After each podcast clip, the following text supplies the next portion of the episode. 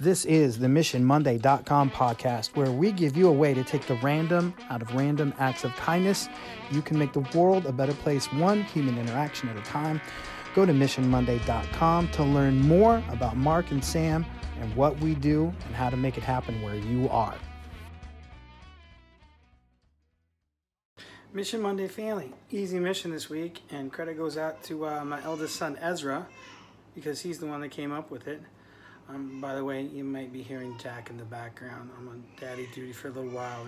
He just got a little fussy, so hang in there, Jack. I'm coming. Anyway, uh, I was having supper with Ezra last night, and just out of blue, he said, Dad, what is your favorite part about your job?